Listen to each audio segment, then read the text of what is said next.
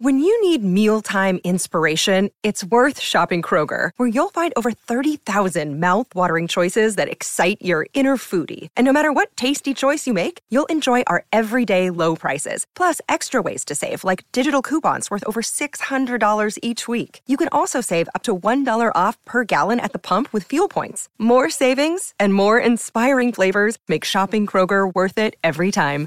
Kroger, fresh for everyone. Fuel restrictions apply.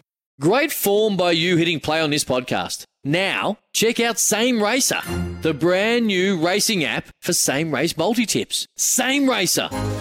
Download from the App Store and Google Play. Powered by Bluebet. Gamble responsibly. Call 1 800 858 858. Glass is beautiful. That's what everyone thinks. Otis Eyewear's range features stunning mineral glass sunnies that transcend the boundaries between style, durability, and sustainability. The world looks better through Otis Eyewear. Visit otiseyewear.com.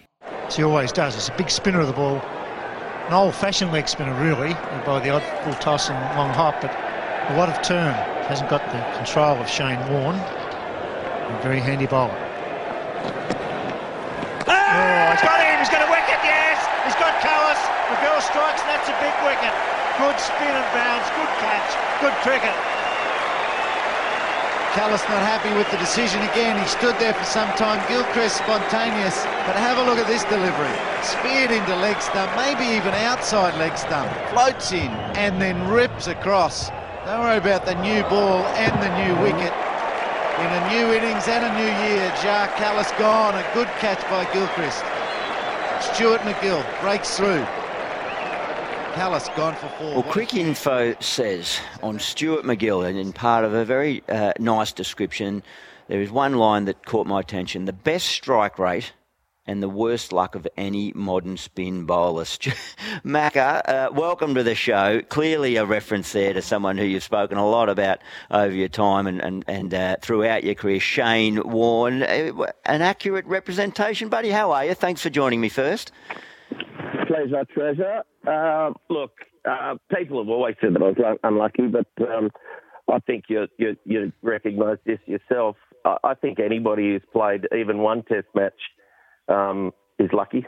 Um, it um, it's been something that uh, you know. I, one of my mates played his first Test for England the other day, and and you can never have that honour taken away from you.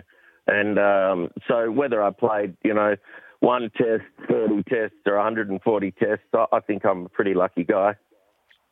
Yeah, agree with you there, mate. Uh, there's uh, certainly um, no uh, taking for granted the fact that you, we all got there, mate. You wrote a beautiful piece on Warney uh, at the time of his passing. What, what, tell me, what do you remember about learning of, of Shane passing away? What did you feel because of because of the fact that you two were married up so much through your career due to the, the, the, the skills that you both had and, the, and player types you were? Yeah, it, it, it's funny for me. Um, um, you know, let, us let, be honest. Shane drove me up the room um, most of the time. Nothing to do with the cricket. Just he drove me up, drove me nuts. But um, you know, listening to him on the commentary, sometimes I had to put mute on. But but the thing is, it's true.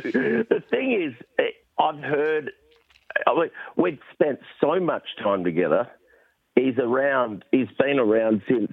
I mean, I think when when you and I were at the Cricket Academy together, I met him in '91 in um, the, probably the Junction Oval. We are having a net, and so he's been there for me since before I started playing first class cricket, and I, I just kind of feel like he, he, he was always around and he, he will always be around. I don't think it's a a life that that um, that definitely will be easily forgotten. And and, and mm. so his presence for me will, will always be felt. Um, you know, to the to the extent that when the cricket's on this summer, um, I think I'll probably use it as well because he's not there. Um, yeah. I, I, I I think it's very difficult when somebody with his you know presence in a room, in a in a team, you know, on a commentary team, um, you know, it's very difficult to imagine life without them. Um, and there's definitely a hole there, that's for sure. Yeah, absolutely. I think we're absolutely going to notice that throughout the summer. Uh, a huge, whole, huge personality. But what about um, playing with him on those opportunities? 16 tests together. Uh, you took 82 wickets, Mac, at, at 22 average. Warney 74, so you just were ahead of him. His were 29. But uh, I mean, I remember I had the best seat in the house. I was uh, blessed to be where I was. But uh, what did you find playing alongside a guy like Shane, who's revered as the best ever? Well, first of all, you know, um, you know, I, I, think it was very disappointing for me. The only thing that was disappointing for me in my entire career actually is that we didn't play together more often. Uh, mm. I, I, felt that, you know, I don't think we ever lost a test together. Um, and I, I, just felt that you, you pick your best five bowlers or you, and, and the purpose of a test match is to get 20 wickets, in my opinion. So I always felt that there could have been more opportunities. It's a lot easier for me to bowl with guys like, you know, Warne and McGrath and, and Lee down the other end than it is for them to bowl with me up the other end because all I was concentrating on was taking poles as quickly as I possibly could. Um, whereas, you know, other guys had slightly different roles, you know, based around keeping the runs down. I didn't really worry about that. I just tried to get to that 20 as quick as I could. But um, I feel that having played with Shane and during the same period of time as Shane, um, it's a lot easier for me than it is for any anybody who's come since either of us have played. So they're being compa- compared to Shane as much as I was, um, for better or for worse.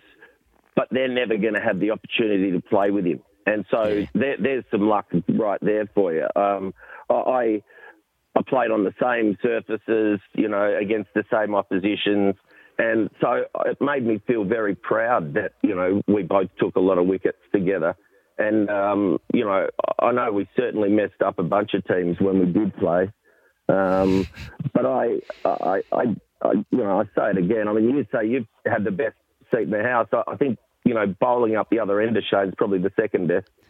Yeah, yeah. No, I, I, like your description. Messed up a few teams uh, when you blokes were in town. We you certainly did that. hey, you mentioned that the opposition.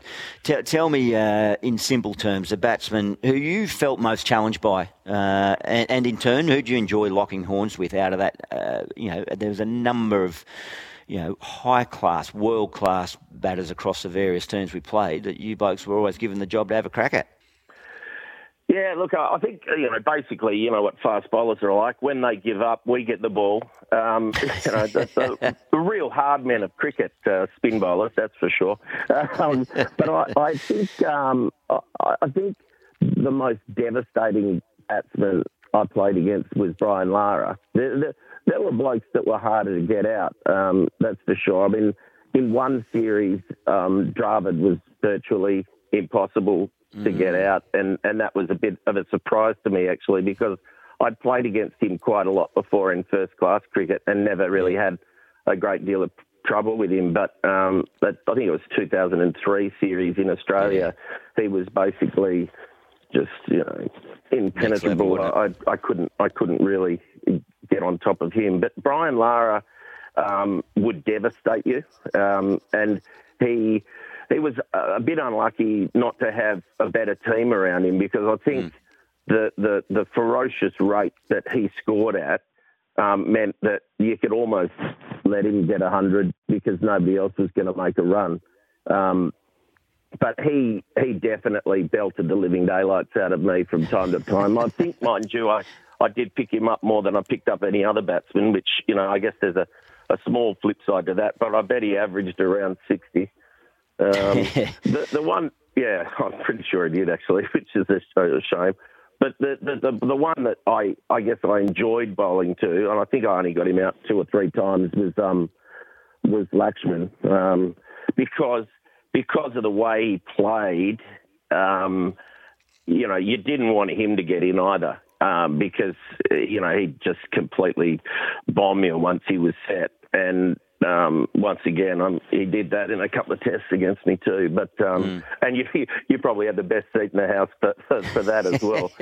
but um, yes, yeah, yeah, Laxman was probably a goodie. Laxman was definitely a goodie, um, and I I I I got him out. I think in both innings in Melbourne um, that year, and I think it was the happiest I've ever been. You know, it was a it was a real achievement for me, and I I, I think that was probably a couple of my, my happiest wickets. Yeah, well, that that series uh, that you talk about, uh, three or four, that was a grind for us. So we did work hard for our wickets. Um, mate, what of your uh, what of your relationship? How do you describe your relationship with cricket? Um, because, and I'll, I'll ex- explain that to our listeners. Uh, the, the rumor has it, and I know I always say "What's Stewie MacGill like?" When they ask, I say, "I love being around him because he's so well read." I love, I learn from him when I'm around in talk and doing, because you just read 24 novels reportedly on one tour of Pakistan, but you did used to sit in the change rooms when we were batting and barely watch a ball, didn't you? Just read and read and read. But did you love cricket? Did you enjoy it? Did you dislike it and you just happen to be good at it? What was your relationship with the game, mate? Yeah, no, uh, look, um, one of the main reasons I know it sounds stupid, but one of the main reasons why I used to read was because I'd fall asleep. if I didn't. Um, we, we, we, were hitting them that bad, were we? well, normally people people read a book to fall asleep. They they, they generally keep me awake. So um, that was that was one of the main reasons. The other reason um, was that for me, I, I was slightly different to a lot of blokes in that you know I didn't start playing first class cricket regularly until I was 26. So mm. I'd been a spectator, you know, all my life, and um, you know, uh, don't get me wrong, uh, you know, in terms of you guys boring me, that wasn't the case. I, I probably watched more after play than than a lot of, uh, of guys, a lot of guys that I played with. Um, you know, particularly, you know, if guys that I liked made you know big scores or you know batted particularly well. You know, I remember um, not being in the team and watching you know you from um, uh, the, the, the, the Poms in Perth um, at the WACA with that uh, Grease Lightning 100 that you, you, you put together um, and, and just loving it. And, and I think that when you're in the team, well, when I was in the team, my approach was all about being ready to bowl. And yep. if I if I wasn't absolutely bursting at the seams when we walked onto the field and it was my turn to bowl, then I feel like I felt like I'd I'd let myself down. Um, yeah. So I, I, used to try and be as because I'm quite an excitable, uh, uh, you know, I, I, get pretty pumped up and I got, got bad temper and stuff like that. And so I tried to be as calm as I possibly could. Um, at least to start with, um, because it was only ever a couple of balls away before I completely did my nut and uh, you know we've got to be careful about that sort of stuff. So that's what the books were all about. But I did yeah. love cricket, um, and and I think you know being a bowler, um, the adrenaline that you experience, the, the rush that you experience when you get a wicket, um, particularly if it is a big well, no, actually, look, any wicket, even if it's a number 11 batsman who can't bat, you know, because the anticipation, it builds up to such a huge degree. It's like a, you know a, an exploding volcano. You know, you can see a bulge in the side of the mountain leading up to the eruption. you yeah, probably yeah. see a vein in my neck sort of starting to throb a bit, and then you get a wicket, and it's just you know a roar of excitement, and that's something that I can't. I, I you know I've tried to find suitable replacements for it, but once you stop bowling and once you stop playing cricket, you're never getting it back. Yeah, it's a it's a tough um, adrenaline rush to to replace. Uh, well, you were always cricket was always in your life. I would I would assume. Grandfather Charles played first class cricket for WA. Your dad Terry. Uh, did you feel a sense of um, expectation or responsibility, or were you able just to go about it and, and, and it worked out that you're very bloody good at it? Uh, look, uh, yeah, grandpa and, and, and dad both playing for WA certainly meant that there was cricket in the family, but it was probably more um, dad was played first grade in Perth for you know I don't know twenty or thirty years. He was playing forever. It seemed like to me, and I from the time I was able to sort of look after myself, I used to go and watch all day, every day that he played club cricket, and you know just used to hopefully find another couple of kids and we'd sort of you know muck around with a tennis ball, and and that's what I did every single summer from the time I was probably four or five years old. And and so I always wanted to play cricket. We were lucky enough to have a, a decent sized backyard uh, in Floreat, and uh, uh, there was a big tree that was the stumps, and so you know, invariably, if I wasn't watching him play cricket, I was I was playing um, out, out the back with my mates, and even even when I was a bit older and playing first grade in Perth, my cousin Dave lived around the around the corner from um, South Perth Cricket Club, and he had a really cool driveway at his house. So we used to, you know, play with a tape ball taped up, and I even I ended up putting fuse wire on around to make a seam. So when he got pinned, it used to cut him, which was even better. um, I'm not shocked hear. I know, I know it's cruel because he's, you know, he's about 15 years younger than me too. So I was bouncing living daylights out of a poor young bloke. you know, funnily enough, he doesn't play cricket anymore. But for me, for, for, me, cricket was always going to happen. I didn't, I didn't, um, I didn't anticipate it being a career or, or, or, certainly something that I spent most of my time on until I was 18 or 19. I, I, I, um, I was playing at North Perth, which uh, doesn't exist anymore, but I played playing at North Perth and not really doing much. And then I, I got hit for nine sixes in a game of fourth grade by a guy called Justin Quinn Schofield. He was he was um, he was a first grade bowler, um, all rounder as it turned out, and he came back to fourth grade recovering from a back injury and belted me just absolutely sideways. So you know nine sixes. But the week after, I think I got six for, and then the week after that, and the week after that, and I just started getting piles of wickets and moved up to second grade sort of straight away that season. And I got picked in the WA under 19s. And I, I didn't even know that there was such a thing as state junior cricket, to be honest. You might think that's a bit silly, but not having been very good when I was going through school, um, I was a bit shocked. I went down to train with this um, with this bunch of guys, and the next thing I knew, I was flying to Melbourne. I, would missed all the trial games and all that sort of stuff, which is probably mm. Probably good for me because who knows, I might have bowled a you know a bunch of rubbish in those games and missed out. But um, I ended up getting picked, went to Melbourne, and um, from that time on, things started to gather speed. And I thought, well, you know, maybe I can do this. Um, it did take me five or six years to get there, but once I did, it was worthwhile. Yeah, very worthwhile. You, as I said, you read a lot and you um, always seem to have outside interests from the game. I remember sitting in one change room, a little science experiment we ran, basically run by you, and I observed and, and, and prayed for a good result. But you were trying to ferment grapes into wine, so that, that caught my attention because I was more than happy to try and sample it. But uh, that I always admired that about you, that you a lot of us, and maybe that was not going through the junior system per se and being channeled into it. Um, maybe that allowed you to develop that compared to a lot of us that were sort of identified early at you know 13 and 14 and so on. But um, but mate, um, of cricket now, you, have been out of the game, but uh, you, you certainly, I know from chatting with you recently about aspirations to get back into coaching. What many don't know is you've already played a significant role in the development of a mainly, a, a, well, not mainly, but a number of young spinners overseas. Tell us about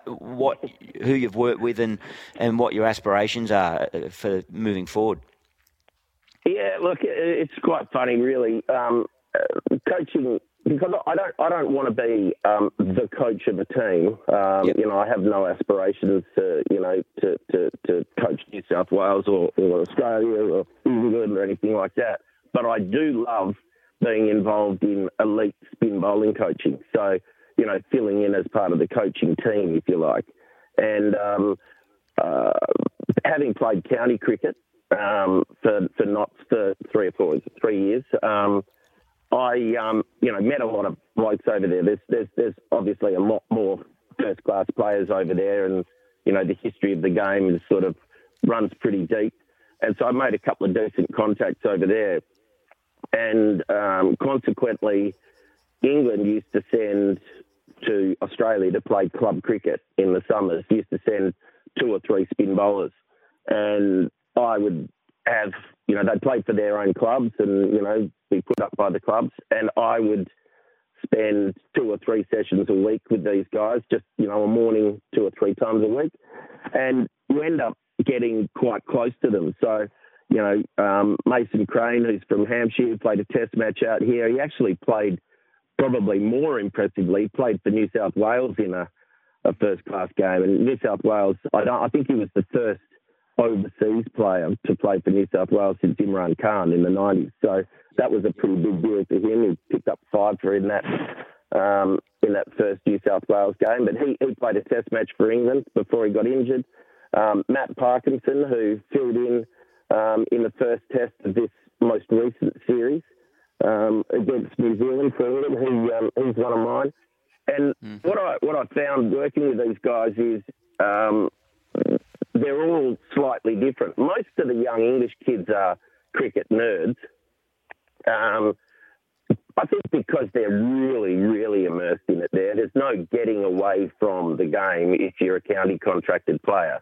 Yeah. Um, so they, they just love it, um, which makes your job a lot easier. But what I've found is that it really helps to spend a lot of time with a group um, when, when, you're trying to coach them technically. You, we would start each session um, having breakfast. So, you know, I think I did most of my work. Well, at least 50% of the work is done away from the cricket ball. Um. Talking about the game, trying to work out how to communicate with them a little bit better. Um, and that, that means now, um, because obviously COVID's messed up um, my my coaching sort of stuff because um, you know, I'm not in a bubble um, with with the teams.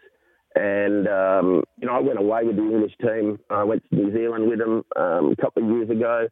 Um, I um, looked after them out here when they, the spin bowlers out here, Ali, and you know a couple of their boys when they were out here playing an Ashes series.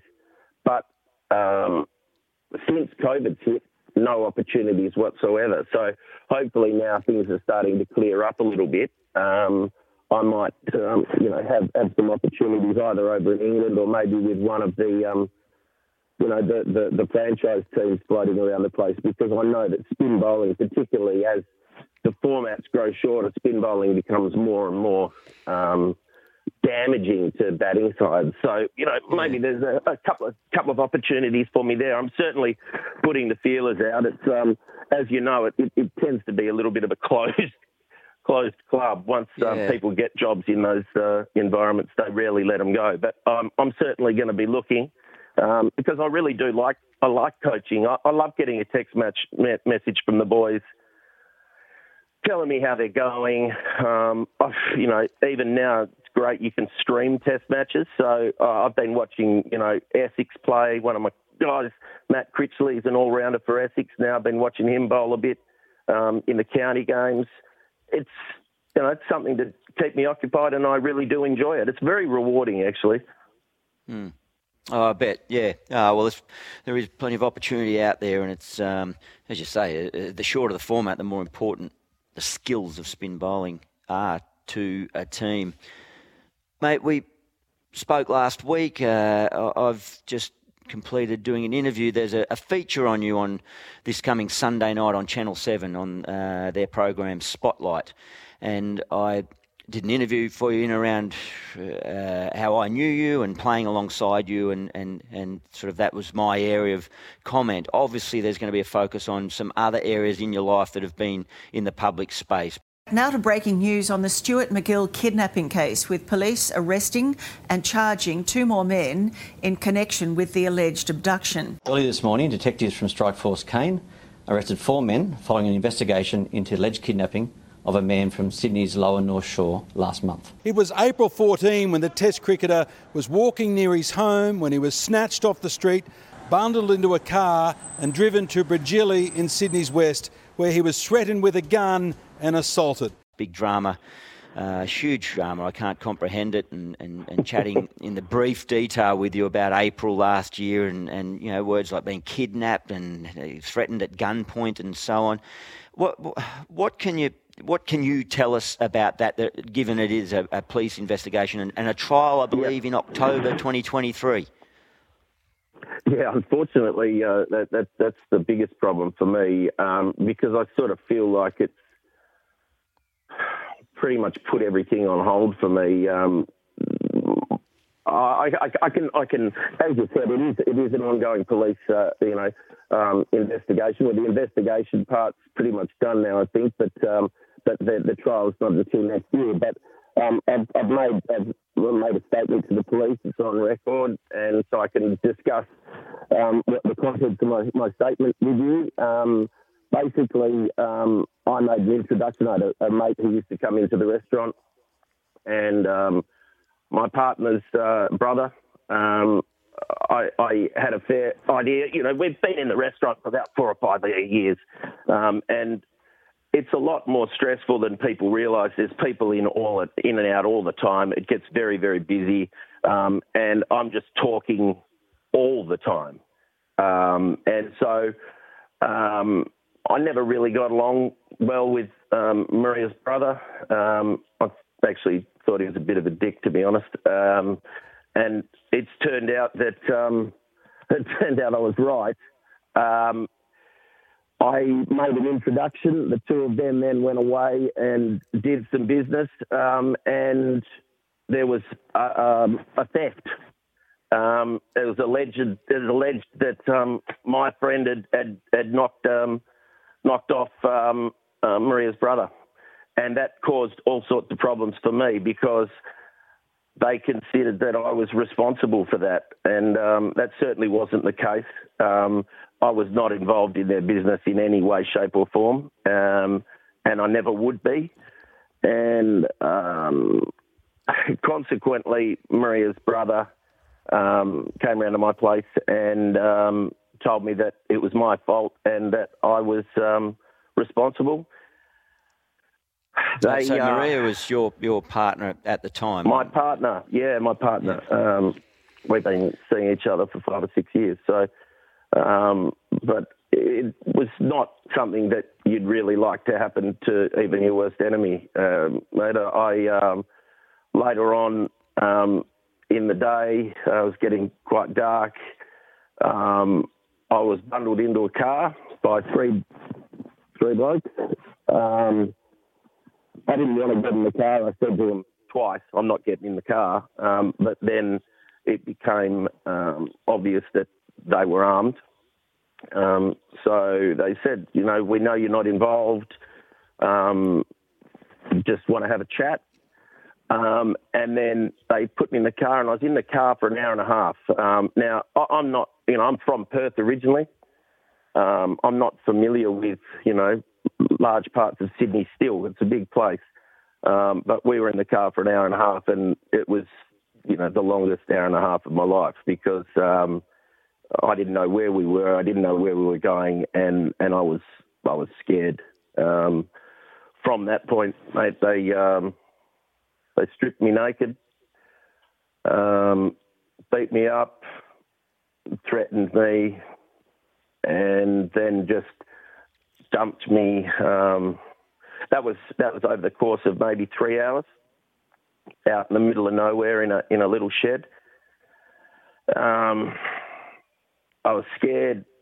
I was humiliated, uh, and I really didn't know what was going to happen. Um, then they chucked me back in the car and dropped me um, in Belmore.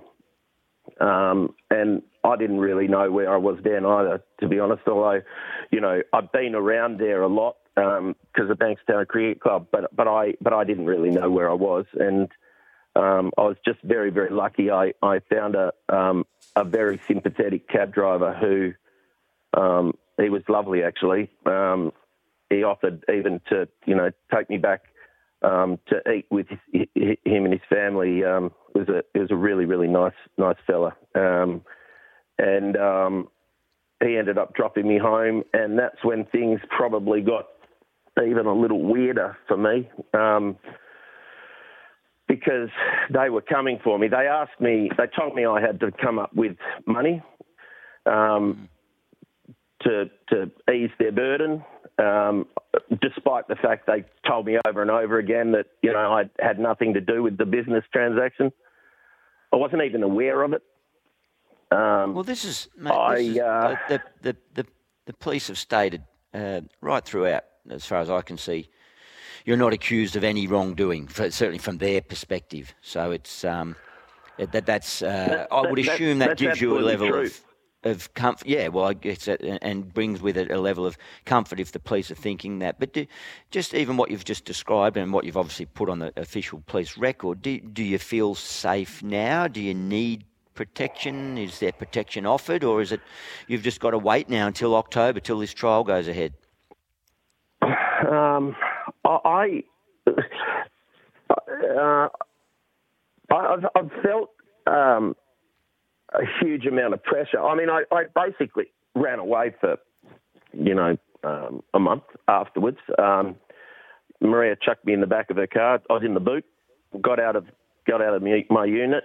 Um, then I had a couple of mates who generously, very generously, put me up in hotels around Sydney for um, two or three weeks, and then I ended up. I went away with one of the guys. Um, we went, we ended up driving up the coast of New South Wales and through Queensland, and it ended up on Fraser Island. So I think all up, I was probably away for, you know, six weeks or so. Um, by the time I got home, most of the guys had been arrested, um, which was good. Um, I, um, I, I don't like going outside. To be honest, I I try to be put a brave face on it. I'm not a big fan of crowds anymore. I I, I sort of feel as though there's been so much media coverage that um, everybody's talking about me. Um, I'm wrong. Uh, I'm just paranoid. I, I know that, but paranoia is a very real thing. Um, mm. And I, I am nervous. I, I don't like it. I, I, I, uh, I've tried different ways of coping with it, but um, the police have been amazing. Um, I, you know, there's lots of lots of stories out there, and, and most people have had experiences um, with police that you know aren't always favourable. But the major crimes guys over here have treated me with huge patience um, and a great deal of compassion too, because as you can imagine, in the days following uh, the abduction, um, you know, I was, you know, shaking all the time, a lot. You know, the tears, yeah. um, and they've they, look. If I, I mean, if I felt in any danger now, I could just phone them. They'd be somebody would be here in five minutes. Um, sure. They've been fantastic. Oh, that it's good to know you, you feel that level of comfort. Mate, you, you mentioned you don't like the, you felt like the paranoia that everyone was talking about you because of the media exposure. I guess the devil's advocate. Why why did you do the program uh, that's going to air on Sunday night? Why why are you talking to me, being prepared yeah. to talk to me on a radio show now, and going into into that? I get well, it must be really tough detail to talk about and recount what happened. Look, um, that's it's a good point. Um, I have felt, as I mentioned, I've felt stuck. I've felt like everything's sort of been paused um, since April of last year, so it's over a year now. Um, I'm not working. Um, I've tried a couple of times around Christmas. It just doesn't, it didn't, just no good. Um, people, the, the press to a large degree have, have caused me some headaches because, um, you know, there was somebody sitting outside my house freelance guy sitting outside my house for eight months of last year, um, which you know makes it almost impossible for me to go outside in the daytime.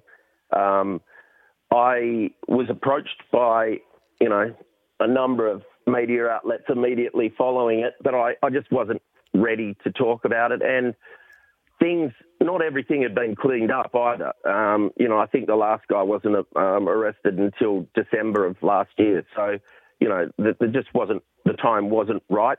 Um, uh, and I feel like I've got to try to move on. Um, and I saw the Spotlight program as an opportunity for me to, um, I guess, you know, speak publicly for, you know, pretty much the first time um, and get my side of the story out there, particularly considering court's not for, you know, another 18 months. Um, you know, I, I, think probably if court was around the corner, um, then I would be less inclined to talk to, you know, Channel 7 and, and yourself. But um, I, um, look, I think it's going to be difficult after the show airs for me um, because it's going to be brought up again. But hopefully this time it might die down a bit quicker, and um, then I can I can get on with my life. Um, um you know, um, Channel Seven's given me a little bit of money too, which is is, is great um, because, as I said, I'm not working. Um, and it certainly means that I'm a lot less of a burden on my fr- on my friends and my um, and my family in in that respect. Um, because I because I, I hate that. But I, I've found the media to be almost suffocating. I, I don't have free to air TV in my house anymore. Um, I don't I don't read the newspapers at all. I mean, you know, I think I sold more papers for News Limited last year than anybody else alive. Um, it always seemed to be, you know, somebody would be sending me a text message, and in the end, the second I saw any reference to it, I wouldn't even read their text messages. So, um, you know, hopefully this will settle things down a little bit, um, and so that we don't have to go through it anymore, me and my family, because it's it's driving me it's driving me crazy. You know, I don't I, I don't like sitting on the couch 24 hours a day. Yeah, mate, it sounds like something I can't comprehend. And uh, as you say, hopefully, more, most importantly, through all of this and, and by the end of the trial, the, the absolute truth can come out uh, and all mm. will be revealed. But, mate, I, um, I appreciate it. Uh, must be very well, I know. It's uh, from talking with you um, and communicating with you over the period of time. It's such a tough period for you. I really appreciate you being prepared to um, to come on and, and have a chat, not just about that, but about the, the cricket journey. And I'll say, mate, I'll close it by saying I'll never forget when I was captain, my first test as captain uh, at the Adelaide Oval, when I wanted to go up to, to Penfolds with you the day before the game just to sample a few vinos, but it was a bit busy due to the press, and uh, and I just needed a rest. But you kindly, uh, when you went up there with a few of the others, you brought back a bottle of Grange and presented it to me at the end of day one of that first day that I captained, which it didn't go to plan, did it? The man you mentioned, Brian Lara, was about 180 not out, and but anyway, it was a really kind gesture and. I've still got that uh, bottle down in my cellar unopened that you'll be pleased to know about. But uh, Mac, I, I, wish you all the best. Um, it, has been a, a, tough run of late, but it was a, a, brilliant career that I enjoyed playing alongside you, mate, and I really appreciate the, the continued friendship, mate. Take care. pleasure, Gilly. There's a, there's a long way to go, mate. I'm, uh, I'll be the last one standing. You wait and see. all right, mate. All the best. Thanks for joining us here on the Friday Focus.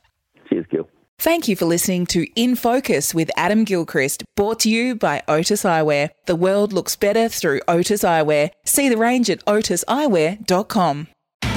It's Tyre Power's Big Footy Final Sale. To kick things off, you can get the power to buy three and get one free on selected Toyo passenger car and SUV tyres. Tyre Power's Big Footy Final Sale can't last. Visit tyrepower.com.au now.